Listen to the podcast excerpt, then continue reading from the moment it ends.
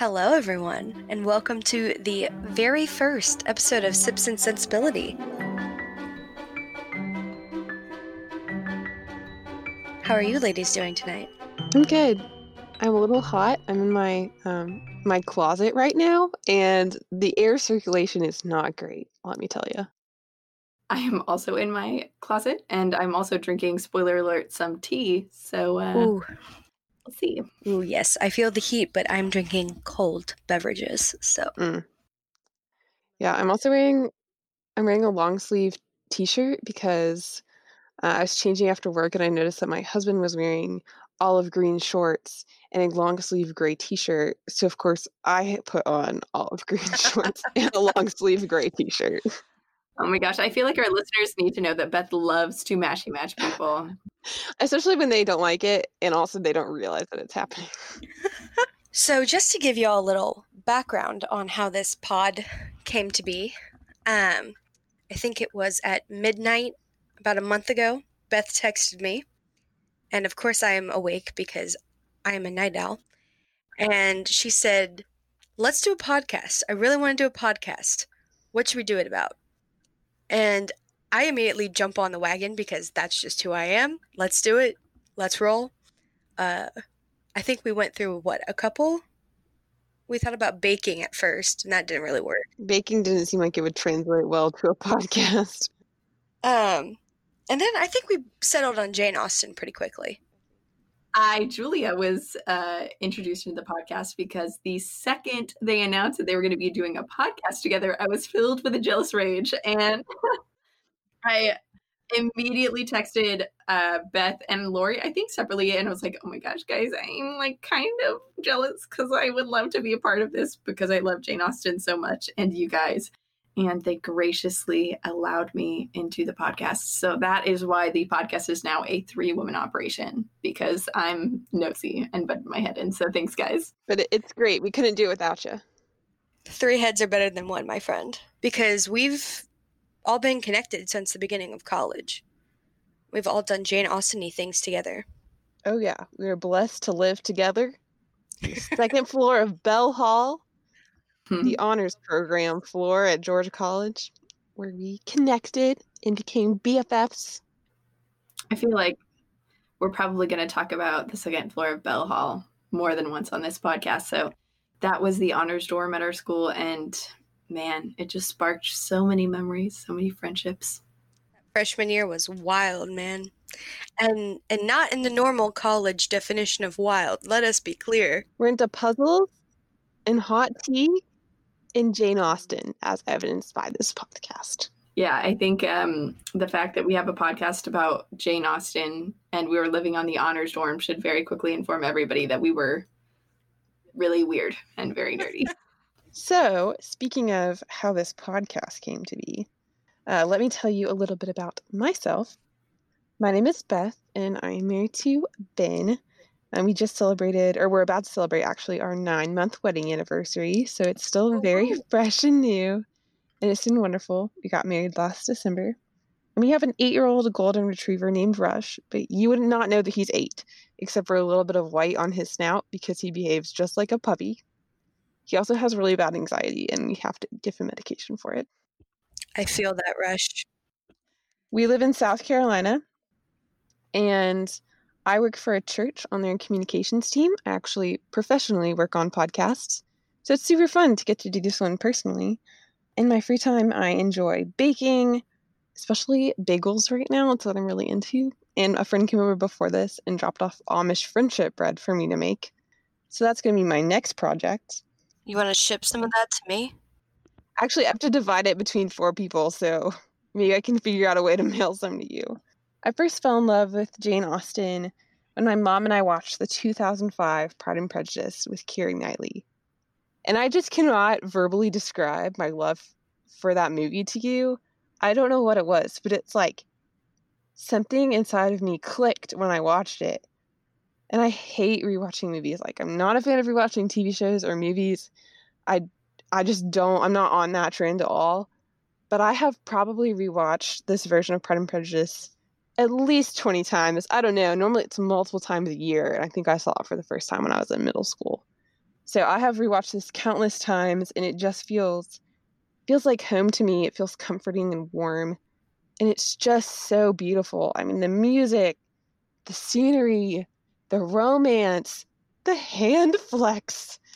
Oh, that hand flex. It gets to me every time. It's just so beautiful and so good. And I just love that story. When I got to college, I was just so excited about other people feeling that same way. So I actually started out college as a, a math major and quickly found that that was not what I was supposed to do and switched to English and rhetoric. But I was so excited. I got to take courses. This is like such a big deal because I went from taking Calculus 3 to a class that was called Jane Austen on Film. And it was amazing. We studied Jane Austen movies and TV shows and web series, and we got to do projects on it. And it was like a dream come true. That class did not feel like school. It felt like all of my inner joy and happiness coming out and being real life. And I loved it. And I'm just a full blown Austenite now. I think I've seen almost, I would say I've seen almost every single adaptation of Jane Austen that exists out there in the world and like everything adjacent to it. I, my my love runs deep. I think that's so cool, Beth, that you um, mentioned the 2005 Pride and Prejudice because I know that I feel that same way about it. It wasn't my first, but I know that I feel that same way, and Lori feels that same way as well. And I feel like that 2005 Pride and Prejudice with freaking Keira Knightley did that for so many girls, especially American girls our mm-hmm. age, because we knew her from, you know, um, I think probably Pirates of the Caribbean at the time. Yeah, I think that was the main one. Yeah, and it just opened the door to Jane Austen for all of us. And once you kind of dive in with Pride and Prejudice, you get to read her other novels and you just see that the beauty of what she writes runs so much more deeply than just the beauty that you saw in the film. Like the characters that she writes and the romances are so real. So I think that's awesome. So I'll go ahead now and do my little introduction. Um, my name is Julia. I was born and raised in Georgia. I'm a Georgia peach, as some people in Alabama say. but currently, I'm living in Birmingham, Alabama, with my husband, Austin. Uh, we got married this past July. We're actually, tonight, the night we're recording this, is our two month anniversary. Um, so we're still living that newlywed life, but we are really loving it. Oh, and yes, of course, in case anyone was wondering, Beth and Lori were my bridesmaids. Well, some of my bridesmaids. So we are deeply ingrained in each other's lives. Like Beth, I majored in English literature in college, but I did not start out as a math major. That was just not my passion. So I majored in English lit in college, and I knew that that's what I wanted to major in from the beginning. Um, I loved in high school uh, Jane Austen and Shakespeare and um, F. Scott Fitzgerald, just all the classics. I loved lit and wanted to major in it. I also minored in theater in college, which was super fun. So between English and theater, I just became a huge fan of research, whether that's delving into researching novels or researching playwrights and characters in plays and doing characterizations for um, acting projects. I just decided I loved research, I loved great writing, and I loved live theater. Um, so all of that has just really helped me develop more my love of Jane Austen, even though I never got to take that wonderful Jane Austen on film course that Beth was talking about. And trust me when I tell you that I wanted to take that class. Um, I took multiple classes on Shakespeare and multiple classes where Jane Austen was studied, and it just made me appreciate her more and more. In my senior year, I actually studied Northanger Abbey, and that just opened my eyes not only to just Jane Austen's like incredible writing ability, but also just her critical approach to her own time period. Um, we'll probably talk about that novel later on in our podcast, but Northanger Abbey is like seriously genius. So last year I taught high school English and got to spread my love of Austen and Shakespeare to high schoolers. And right now I'm currently teaching at a preschool and daycare and just loving on kiddos. But in my free time, I love cooking, making lattes and practicing my calligraphy uh, and reading. So that's what I like to do in my spare time. as I've said, I love Shakespeare as well as Austen, so I'm probably going to bring him up as much as possible. So I hope that doesn't bother anyone. And although I too love the 2005 Pride and Prejudice, as I've already expressed, I was actually introduced to Jane Austen's work through the 1996 adaptation of Emma with Gwyneth Paltrow. Um, my parents showed me and my sister one night on a vacation. I think I was about 12 years old, and I was just blown away.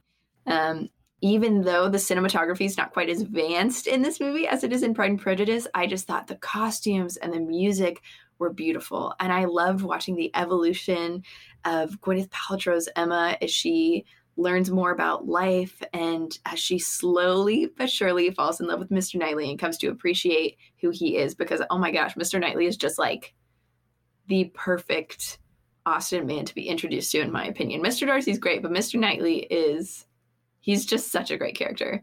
So I was blown away, and I've seen that movie just dozens of times.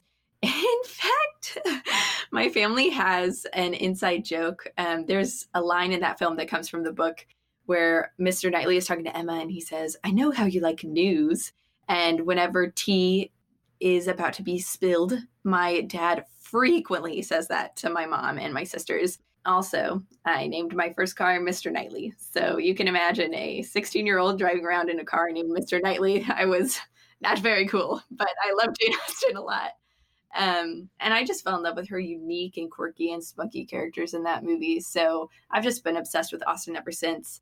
So yeah, that's pretty much my connection to Mr. Knightley. I'm sure we'll talk about this book later, but I also just feel like I need to plug here that although I loved the 2005 Pride and Prejudice and Emma was my first Austen, I am full blown Sense and Sensibility number one fan. So we'll talk about that more later, I'm sure. Julia is Marianne. yeah, I guess we'll probably talk about that. But yeah, the reason that I love Sense and Sensibility so much is because I just identify with Marianne Dashwood as a person. She is just kind of my uh, inspiration well, not my inspiration. She has her faults, but she is my soul sister, and we are incredibly similar. And it's validating to see a character so similar to you in literature. It really is. I saw her on screen and just felt so connected, and you know, oh gosh, she just made me feel understood. So that was a really cool feeling. And the fact that her character was portrayed in the film that I saw by Kate Winslet just made it even better. So I guess I will round us out with introductions. I am Lori. I moved to Georgia in eighth grade after four moves, so my family is well adapted to picking up and moving across the country. Um, but ever since then, I've been here, and it's been a grand old time. I do consider myself a Southerner uh, from Texas and Georgia. You know, you kind of get ingrained. But I've known Beth since high school. We went to the same high school. I would say we became friends more the end of senior year. Yeah. And then really our freshman year in college. We were yeah. suite mates. I think we met in eighth grade, Lori. Is that when you yeah. moved to Georgia? Eighth grade. Mm-hmm. You came over yeah. to my neighborhood for a pool party. That's my first memory of you in college, we were lucky enough to become suite mates. It was actually totally random. We became suite mates and we just became the best of friends. Thank God we were suite mates, man. I cried on the floor of Lori's room many times. That was just such beautiful foreshadowing for all of the crying on the floor that we would do later, all three of us in each other's rooms, just at various points. And when we when we became roommates off campus too. Yeah, Beth and I were suite mates, and then I would say what second semester freshman year, Jules? Oh yeah, I'd say I don't know. Our friendship is so funny to me because I knew who you were first semester. And then we kind of became closer second semester for sure. But then something happened sophomore year and we were just like super tight. So I don't know. After college, um, I moved back to our delightful hometown that Beth and I are from. It's just me right now with my dog Watson. I am the only single one on this podcast. My dog Watson is probably the only man in my life besides my father. Uh, so he gets pretty much all my attention. Uh, if I'm not at home, I am at the library. I am a librarian. So I feel like uh, a book podcast is very appropriate for me. My favorite film, well, I just, I really do resonate with the 2005 PNP. I mean, hello. It's Keira Knightley. She can do no wrong. That is my favorite film. It definitely sparked, I think I saw that my sophomore year of high school, but it really became a film that I would rewatch in times of sadness and romantic longing.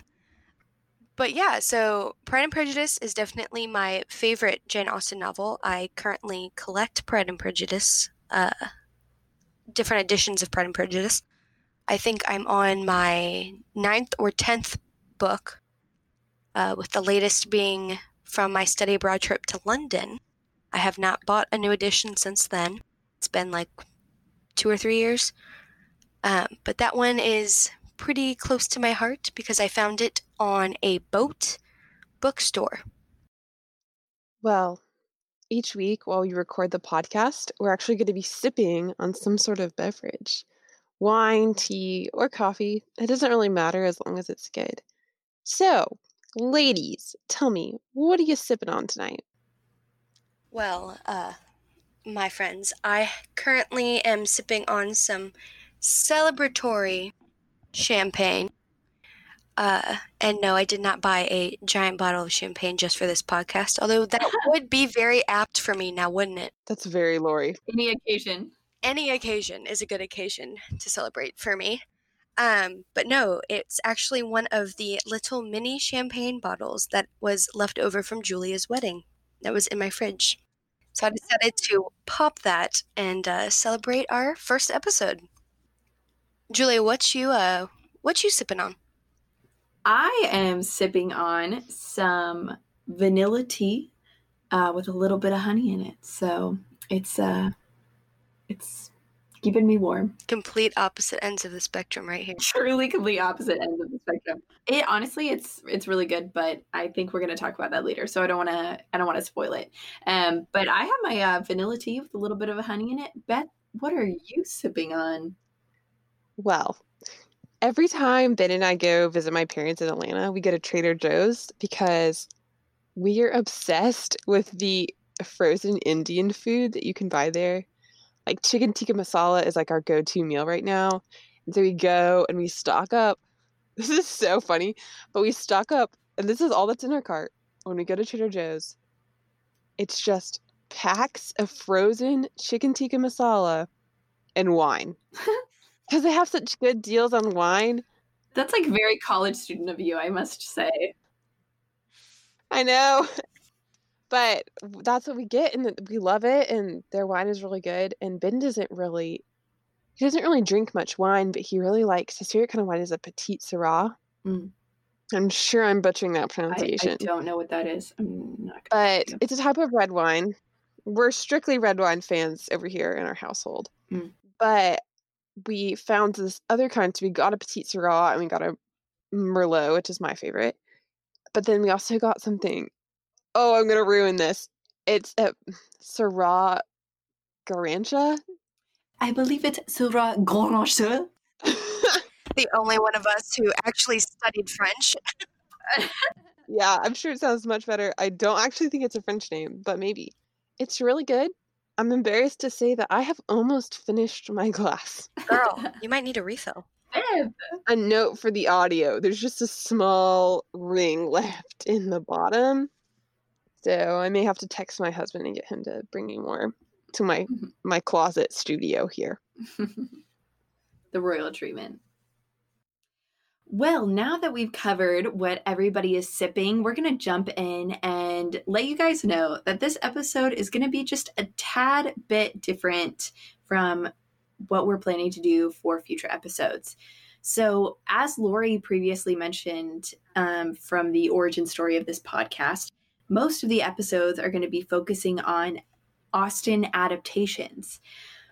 But because every adaptation has a source material, we think it's really important to study that source material first. So, this first inaugural episode, we'll be focusing on the novel that we're going to be studying the rest of this season. So, the novel that we will be discussing tonight is going to be, promo please, Emma. We are going to be discussing Emma. I don't know about you guys, but I am super psyched to start this. I was really enjoying going back over that novel. There's so much more in it than I realized the first time that I read it. So, with all that, ladies, let's get down to business.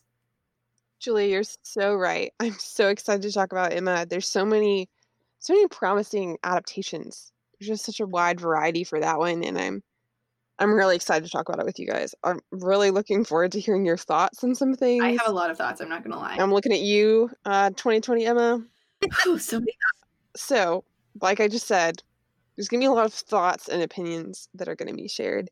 We're gonna be talking a lot about Austen and her work, but I just want you guys to know that our opinions are our own.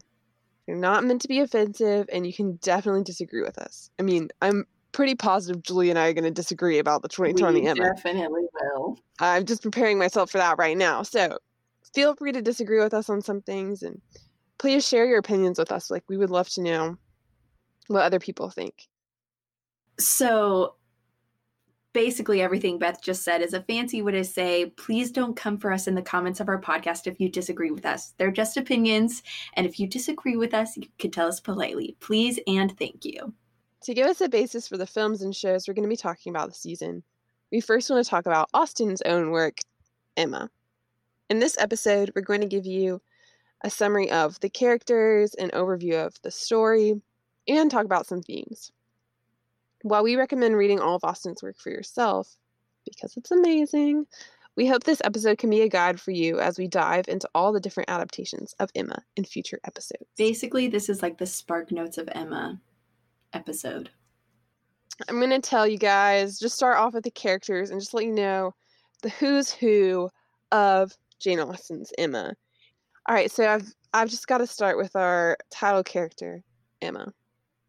So Emma Woodhouse is the star of this novel. As the title implies, this novel begins with a very famous and well studied first line that says, Emma Woodhouse, handsome, clever, and rich, with a comfortable home and happy disposition, seemed to unite some of the best blessings of existence, and had lived nearly twenty one years in the world, with very little to distress or vex her. So you can kind of get from that that Emma is not your typical Austen heroine. She's wealthy and in a position of power. She's beautiful, and it does seem like she's liked by all she's kind of bored basically. Like her dad keeps her in the house. He doesn't really want her to get married. She doesn't really want to get married herself right now. So she decides to take up a habit. And the habit that she picks up is matchmaking. Something that I noticed um, is like kind of right from the beginning, Austen is kind of warning the audience that Emma is about to go through something. Um, and one thing in the line that hints that it says Emma Woodhouse, handsome, clever, and rich with a comfortable home and happy disposition seemed to unite some of the best blessings of existence. So that seemed to unite is kind of implying that maybe she's not uniting all of the best blessings mm. of existence and that her 21 years without much much to vex her may come back to bite her in the butt and honestly that's all that this novel is about like she's had this life that's been so easy and she's been so well liked and people haven't crossed her ever. And so this leads her to make some of the mistakes that she's about to about to make. Yeah thanks for putting that out jules. Really putting that uh, english literature degree to good use. Well you know. So of course next we have emma's love interest in the story mr george knightley. Oh he's so dreamy. They always do a good job of casting him in the movies. At least i think so. Um, He's kind of has like a guy next door vibe before like the guy next door because he's literally the guy next door. he literally is. They have this playful, almost brother and sister relationship, which makes sense because his brother is actually married to Emma's sister. Uh, he is a stand up guy. He's noble and courteous. And one thing that you pick up kind of quickly is that he can be a little bit harsh with Emma at times. He's not afraid to like call her out on some stuff, but it does come from like a loving and kind place within him. And honestly, you it's so funny because you see that at the beginning of the novel. Like I think it's the first or second chapter, and the chapters aren't very long. Where Emma's like, "I want to start matchmaking," and her dad's like, "Oh yes, Emma, you can do no wrong." and Mr. Knightley is like, "Emma, don't stick your nose in other people's butts. Get out of there. You don't know what you're doing. All of your matchmaking history that you're saying that you have, you didn't actually matchmake anybody. Don't do it." And you know what? If he had listened to her, this novel would have been very boring because nothing would have gone wrong. He was literally saying, check yourself before you wreck yourself. And what did she do? She wrecked herself. Speaking of sticking her nose in things where it doesn't belong, Oh gosh. next up to talk about, we have Harriet Smith. Oh, Harriet. So Harriet is just, she's, I mean, there's really no other way to say it. She's just like completely average in every way. hmm She doesn't have the beauty or the wealth or the position that Emma has. But she catches Emma's eye and she kind of becomes Emma's pet project. And she is really the focus of Emma's matchmaking efforts in this story. So there's a lot of antics that happen, a lot of misunderstandings and crushes and romance kind of surrounding Harriet, but really it's kind of all Emma orchestrating it. And Emma learns some of those big lessons in this story through that character.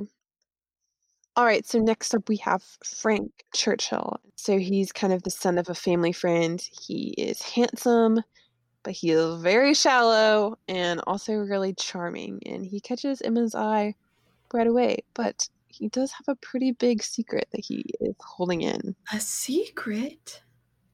What? In Jane Austen?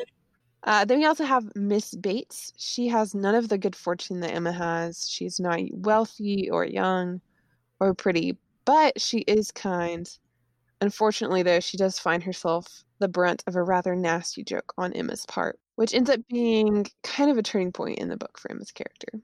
And then we have Jane Fairfax. She is a relative of Miss Bates. She is talented, she is beautiful, and she is well loved. Jane is talked about a lot throughout the novel and mentioned, but not introduced until later on. And Emma doesn't really think about her too much, but then when she comes in, she sees how accomplished she is and how the men treat her. Emma starts to get a little jealous, and I think she honestly feels kind of threatened. Oh, for sure. I also think it's hilarious how Jane Austen always names like the perfect, beautiful, quiet, talented characters in her novel, Jane. I mean, we have Jane Fairfax and Emma, and then you have Jane Bennet in Pride and Prejudice, who's like the quintessential perfect woman. And then we have, to be honest, my least favorite character, Mr. Philip Elton. He is the vicar at the local church and Emma's choice for Harriet's husband. First choice. Yes, first choice. Yikes. There are a lot of choices, but he is the first. And honestly, the only character that I dislike more than Mr. Elton is Mrs. Elton. The last character I'm going to tell you about is Mr. Woodhouse. He is Emma's father, and he's kind of a dull and very particular man. He likes things to be a certain way. He dotes on Emma, and he is very wealthy. In my my opinion, there is absolutely no better version of Mr. Woodhouse than Bill Nighy in the 2020 version of Emma. Is that Bill Nye the Science Guy? Lori. We'll leave that for further discussion later, but I'm just gonna drop that nugget in now. All right, so that's kind of our characters for you. Julia, do you want to run us through just kind of like a brief summary of of what all is going on in Emma? Tell us what goes down. The novel Emma begins with Emma's governess slash nanny, Mrs. Weston, getting married. So Emma's had Mrs. Weston in the house for about 22 years, and her moving away about a mile down the road, which oh my gosh, it's so long in that time period, is it's a really big deal to Emma. Um, and Mr. Knightley kind of indicates to us that Mrs. Weston is a bit of a conscience for Emma, right? Because everybody else in her life is like, oh, she's perfect. Like, especially her dad. She can do no wrong. So Mrs. Weston leaves, and this leaves a void in Emma's heart. And so she befriends Harriet Smith, who is going to school at the local boarding school. She is a flatterer and she just boosts Emma's vanity, and Emma in turn boosts her vanity. And basically, her pet project is to help make sure that Harriet's running in the right circles because nobody knows who Harriet's connected to. And so she needs to have good connections to boost her position in society. So she decides to set Harriet up with Mr. Elton. Previously, Harriet had been in love. Well, we get the idea that she was in love, right? She has all the signs of having feelings. She talks about this book she recommended him, but she was in love with a man named Robert Martin, who was a farmer. So Emma told her that he was not good enough, and she was pretty mean about it. And she decides to set Harriet up with a Mr. Elton. Um, shortly after she's decided to set Mr. Elton and Harriet up, Mr. Martin proposes to Harriet. And oh my goodness. I know. And it's with this really sweet and thoughtful letter. And Emma even recognizes that it's thoughtful, but she's like, no, mm, not good enough. And then Mr. Knightley, poor Mr. Ugh. Knightley, he's like, oh my gosh, Emma, this is so exciting. Uh, Robert Martin proposed to Harriet. And Emma's like, haha, not if I have anything to say about it. And he's like, what? Mr. Knightley and Emma kind of get in a fight about it. So Mr. Martin proposes to Harriet, and Harriet says no. Then Emma continues with her plot to connect Mr. Elton and Harriet, and she just really, Emma really misreads the signals on this one, guys. There's a painting that Emma does of Harriet and the way that Mr. Elton reacts to it. She's just misreading all of the signals. And this kind of comes to a head at this Christmas party that they have. Harriet can't attend because she's sick. And Mr. Elton is like hanging on Emma's shoulder all night. And at the end of the night, he reveals that he has, in fact, been in love with Emma this whole time. And Emma is devastated and appalled. And shocked, just so shocked. She's just like beside herself. Okay. And she is appalled on behalf of Harriet as well, because Mr. Elton does not think Harriet is worthy of him. And so Emma feels really horribly because she basically pushed Harriet towards Mr. Elton and Harriet takes the news pretty badly. She doesn't put any of it on Emma, of course, but she's very upset.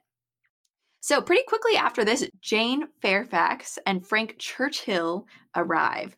Jane Fairfax is the niece of Mrs. Bates, who is a local woman in town, and Frank Churchill is the son of Mr. Weston from uh, his first marriage. And Frank Churchill has this kind of allure about him. He's an enigma. Everybody's obsessed with Frank Churchill because he's very high society.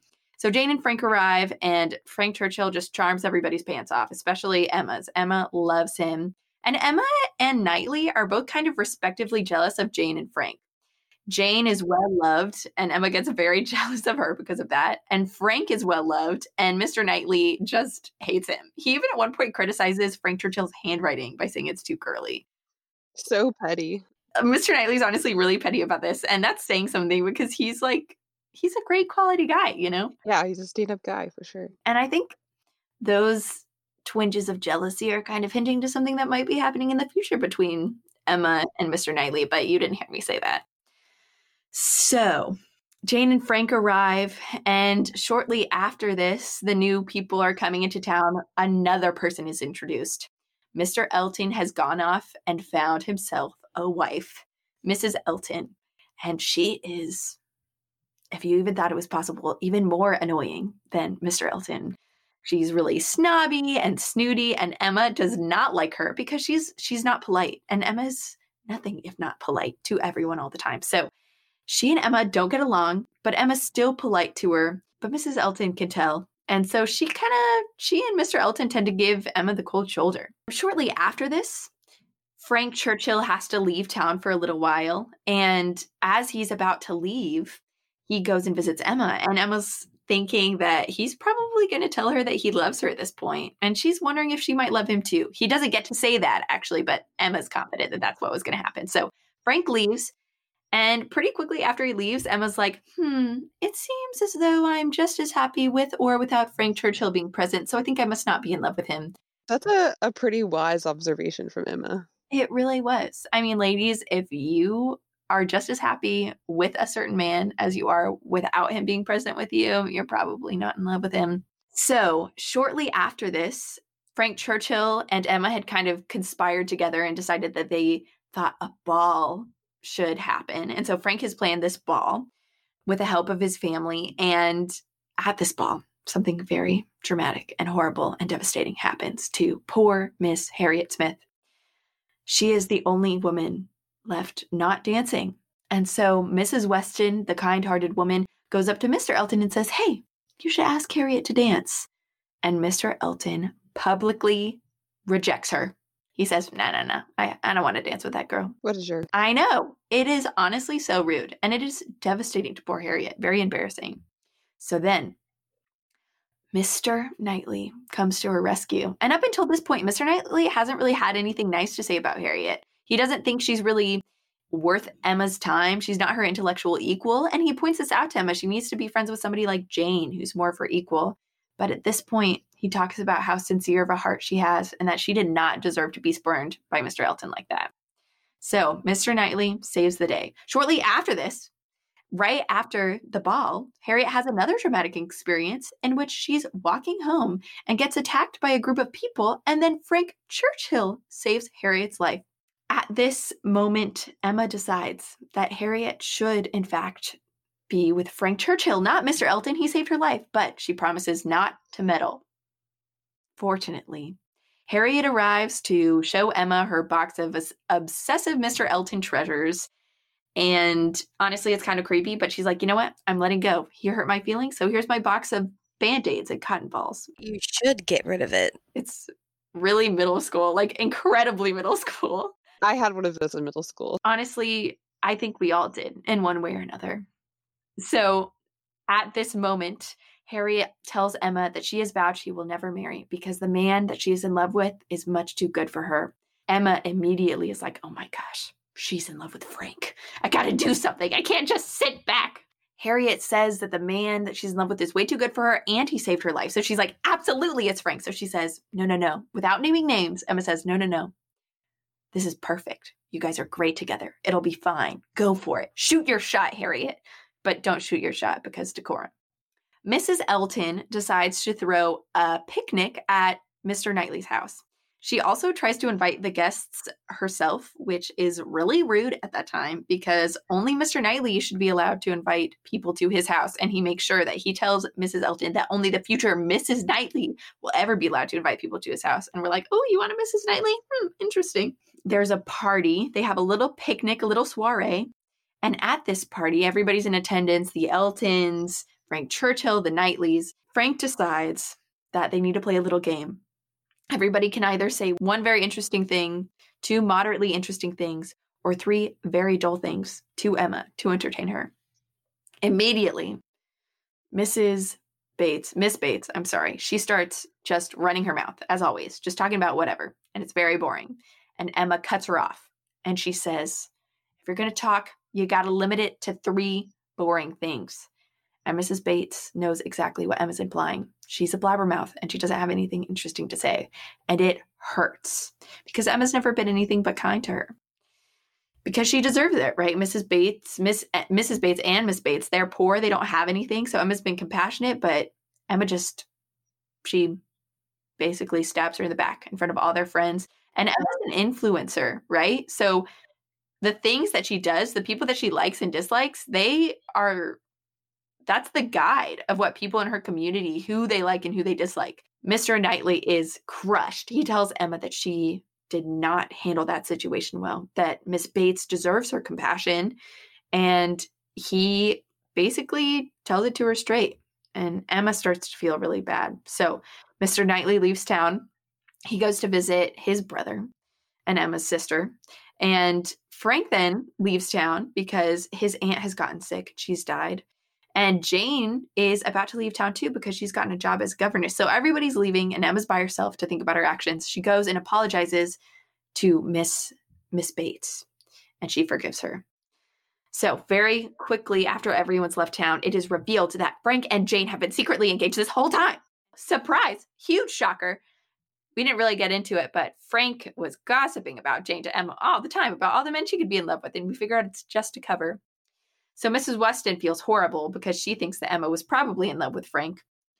But Emma tells him that, no, no, no, I'm not in love with Frank. I got over that guy. But Emma immediately feels horrible again for Harriet Smith. Poor Harriet Smith. She's let her down to two men, and they've both broken her hearts. So Emma tells Harriet, and Harriet says, Oh, no, no, I knew about that. I'm not in love with Frank.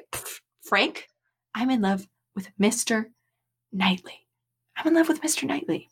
So Emma is crushed, absolutely crushed. And she realizes in this moment that Harriet's vanity has just gone through the roof if she thinks she can deserve a man as good as Knightley, which is a little bit classist. I'm not to lie. Emma realizes when Harriet says that she's in love with Mr. Knightley, she's like, no, nobody can have Mr. Knightley but me because guess what? Emma is in love with Mr. Knightley. Nobody's surprised. Emma is in love with Mr. Knightley and he is gone. So when Mr. Knightley returns, he comes to talk to Emma and he's like, Man, Emma, Frank and Jane, that's whack, yo. He probably didn't say it like that. But Mr. Knightley tells Emma about Frank and Jane. They talk about it. He's like, mm, Frank's going to bring Jane down. And then he says, But you know what? Frank has this one thing, this one thing that I'm jealous of. And Emma's like, What is it? He's like, Your heart tears, tears. Hear the waterworks, and Emma's like, "Oh my gosh, no, I don't love him." And then they confess their love for each other, and The man has escaped the friend zone, everyone. everything's great. Except it's not because Harriet is still sad. Poor Harriet. Harriet is absolutely crushed. Thankfully, after Mr. Knightley and, and Emma work out their marriage, they're going to live at Emma's home with her dad so he doesn't get too perturbed by anything. Frank and Jane get married, and Harriet is again proposed to by guess who? None other than Mr. Robert Martin. And she accepts, as she should have. And Emma realizes, hey, I just made Harriet go through two heartbreaks for absolutely no reason.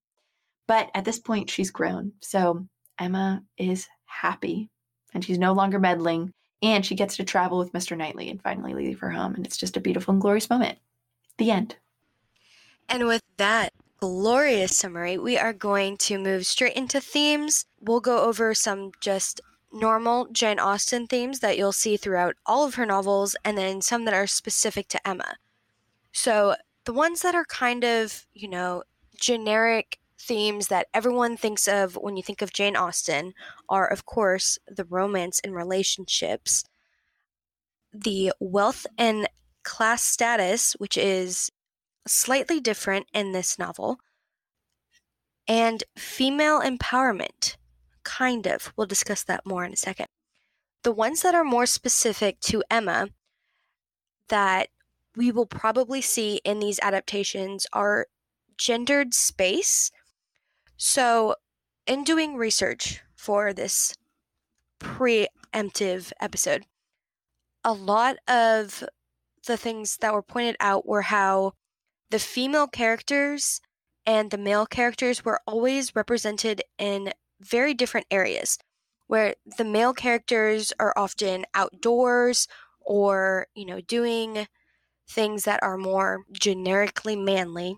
And the female characters are in drawing rooms or inside or doing things that would not be befitting of a proper lady Whereas in other Jane Austen novels, women are walking outside and, you know, doing other things that are just rather normal. There's a very memorable scene in the 2005 Pride and Prejudice where they're just like basically working on like ribbons and stuff like that. And like someone's cross stitching, someone's reading and playing the piano, but we don't see that as much here. Is that what you're saying, Lori? Yeah.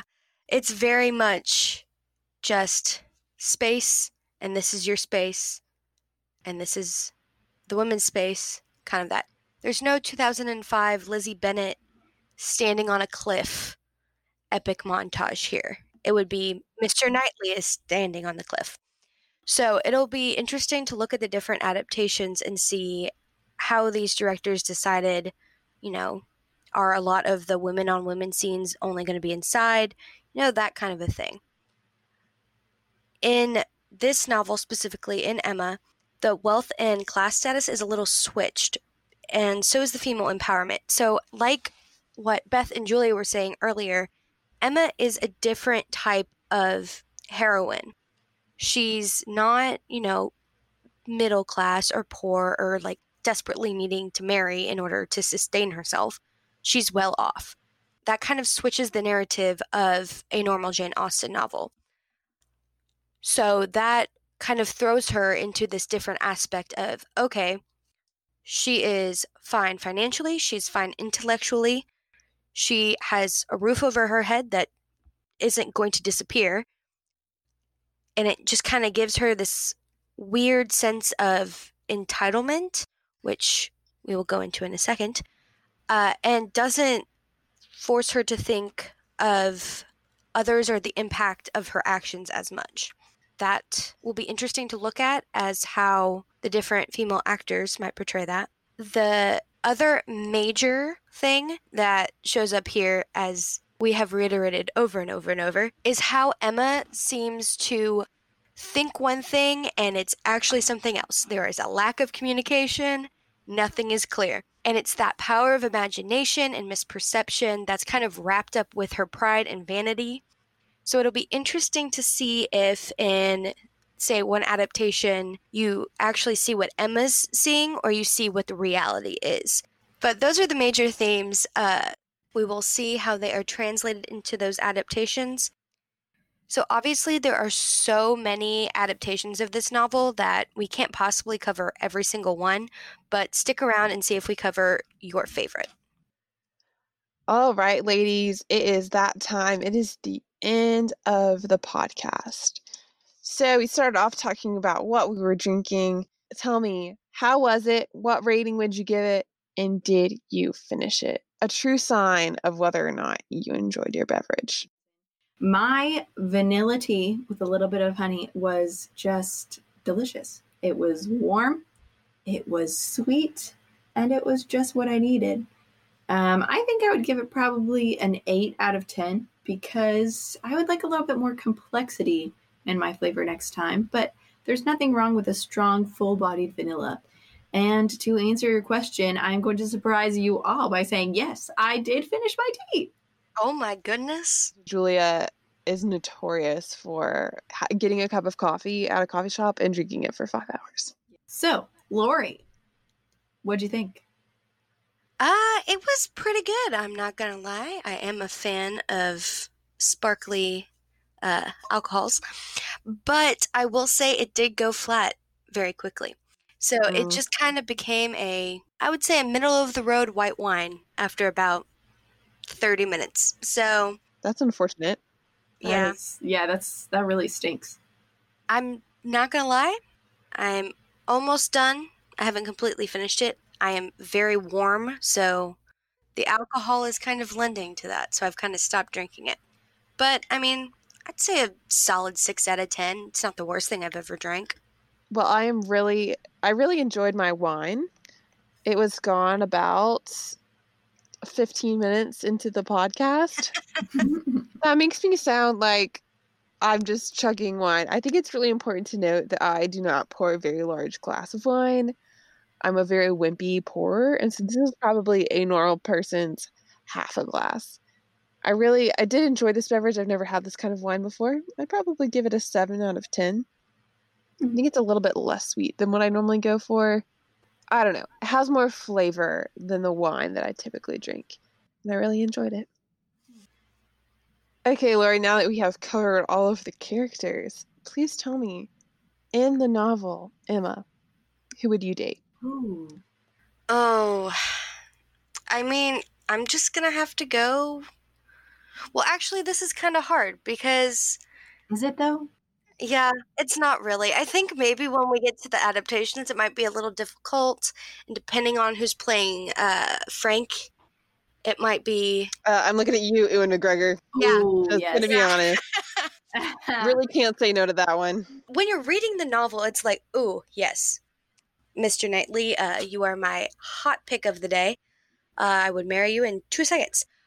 But when you like visually see something, sometimes a pretty face is pretty dang distracting. I think for the actual novel, I will pick Mr. Knightley, but uh, adaptations is to be seen. I think that's a wise choice, Lori. All right, folks, well, stay tuned to see who Lori picks in our next episode. Well, with that, now that we've had our taste of Jane and we've talked about our sips, that's it for us. So, share, rate, subscribe, and comment because that helps us out so much. You can follow us on Instagram at Sips and Sensibility Pod. Or if you're over the age of 40, you can like our Facebook page, Sips and Sensibility Podcast. If you have any comments or concerns or suggestions for what you want to see on the podcast or hear, you can send us a DM on Instagram, you can comment on our page, or you can send us a Facebook message.